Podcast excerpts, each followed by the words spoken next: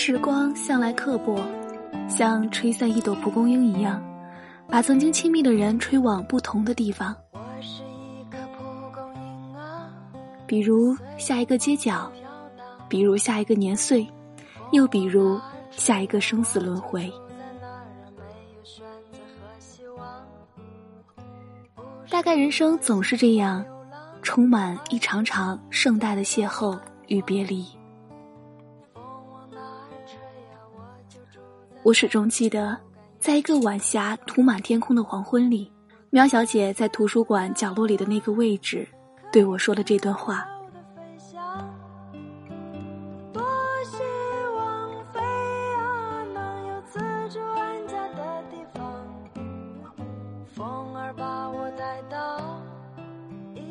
文字悸动心灵，声音传递梦想。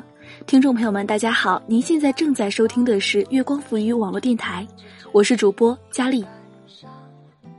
今天又到周一与佳丽相约的时间了，值得期待的是，这一次的节目又是久违的周一搭档一起合作哦。嘿，喵小姐，作者古南康。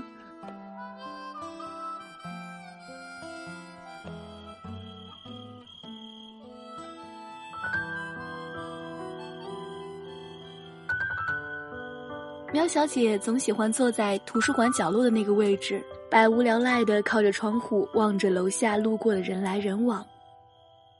她长发垂肩，总穿着一件翠绿的衣裳，在人堆里很是扎眼。我总觉得喵小姐是一个随性的女子，她每次来图书馆都是固定的坐在那个角落那个靠窗的位置，捧着一本喜欢的书看上一阵。乏了就盯着楼下的人流盯着看，或者戴上耳塞趴在桌子上想歇一会儿，又或者他会给我传个字条。你为什么来这所学校？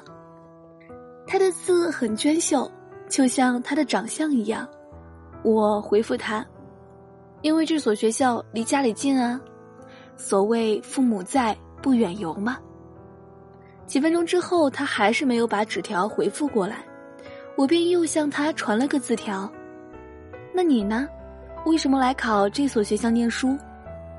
他拍了拍我的后背，我转过身来，他压着声音说：“其实吧，我考了那么多试，就是为了离开家。”我怔了怔，然后问他：“难道你不想家吗？”他微微笑了笑。把目光望向窗口，然后说：“就像你说的那样，父母在，不远游。”我们的对话没有继续下去。晚霞落下来，像轻薄的衣服，苗小姐的头发在晚风中飞扬了起来，淡淡的薄荷香刺激着我的鼻子。苗小姐站起身，拉起我，把整个图书馆的椅子都归置好，然后。把乱放的书籍都分类归位，一边整理一边说：“你看，你看，总是有人不自觉，东西弄乱了也不知道自己整理好。”我朝图书馆阿姨的方向努努嘴说：“这不是还有阿姨吗？”苗小姐一本正经的说：“咱们呀，得多体谅一下阿姨。你看，阿姨的白发都出来了呢。再说了，我每次来这里看书，阿姨都会微笑着向我打招呼。”那种感觉就像，就像妈妈一样。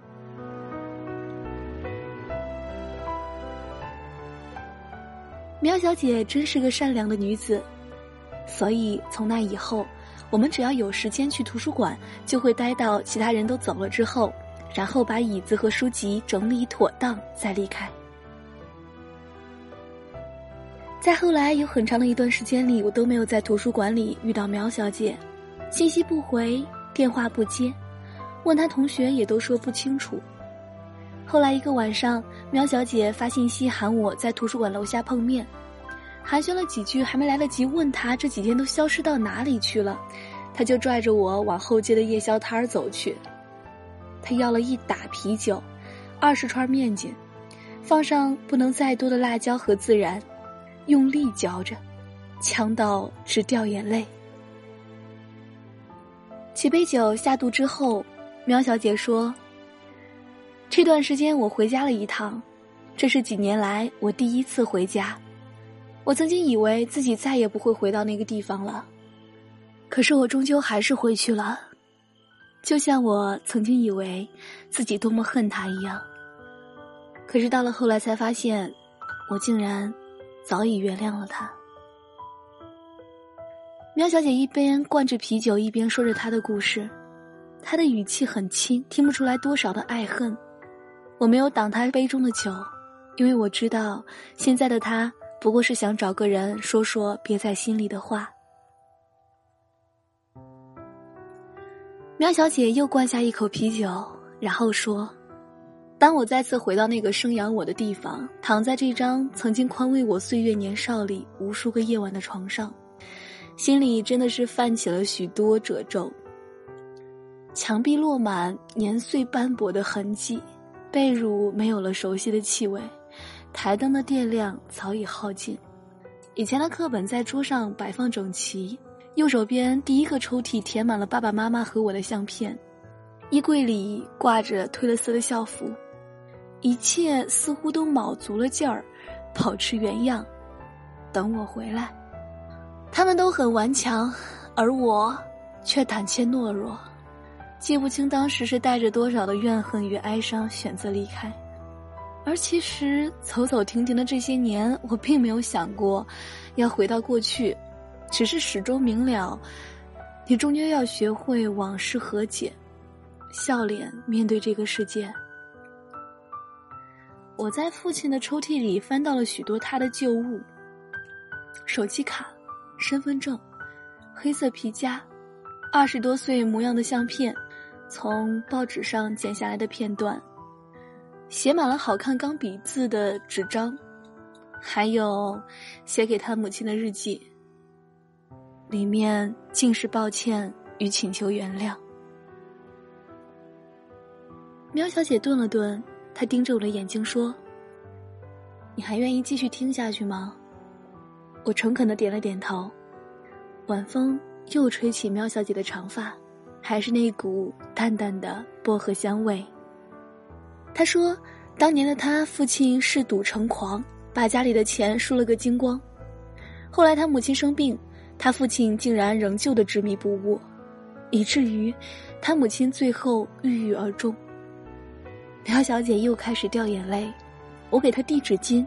她说：“我曾经以为我这辈子都不会原谅他，可是当我接到他车祸的电话的时候，我却忍不住失声痛哭。”妈妈走了，爸爸也走了，从此，这个世界上，就我一个人了。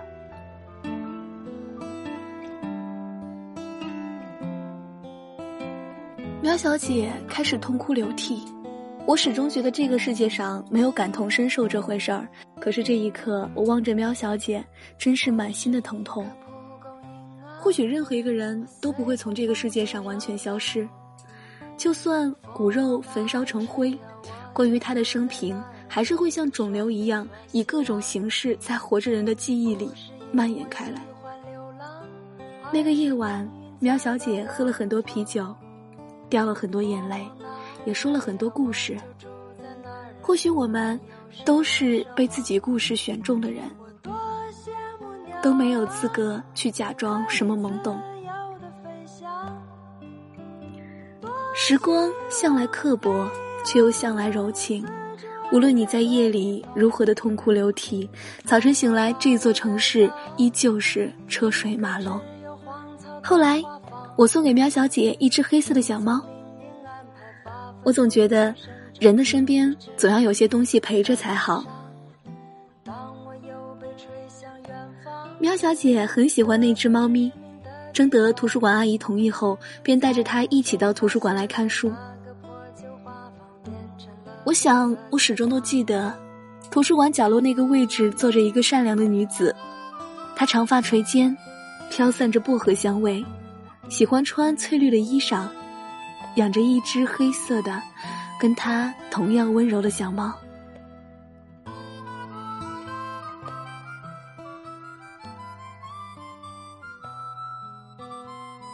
嘿，喵小姐，你值得被这个世界温柔以待。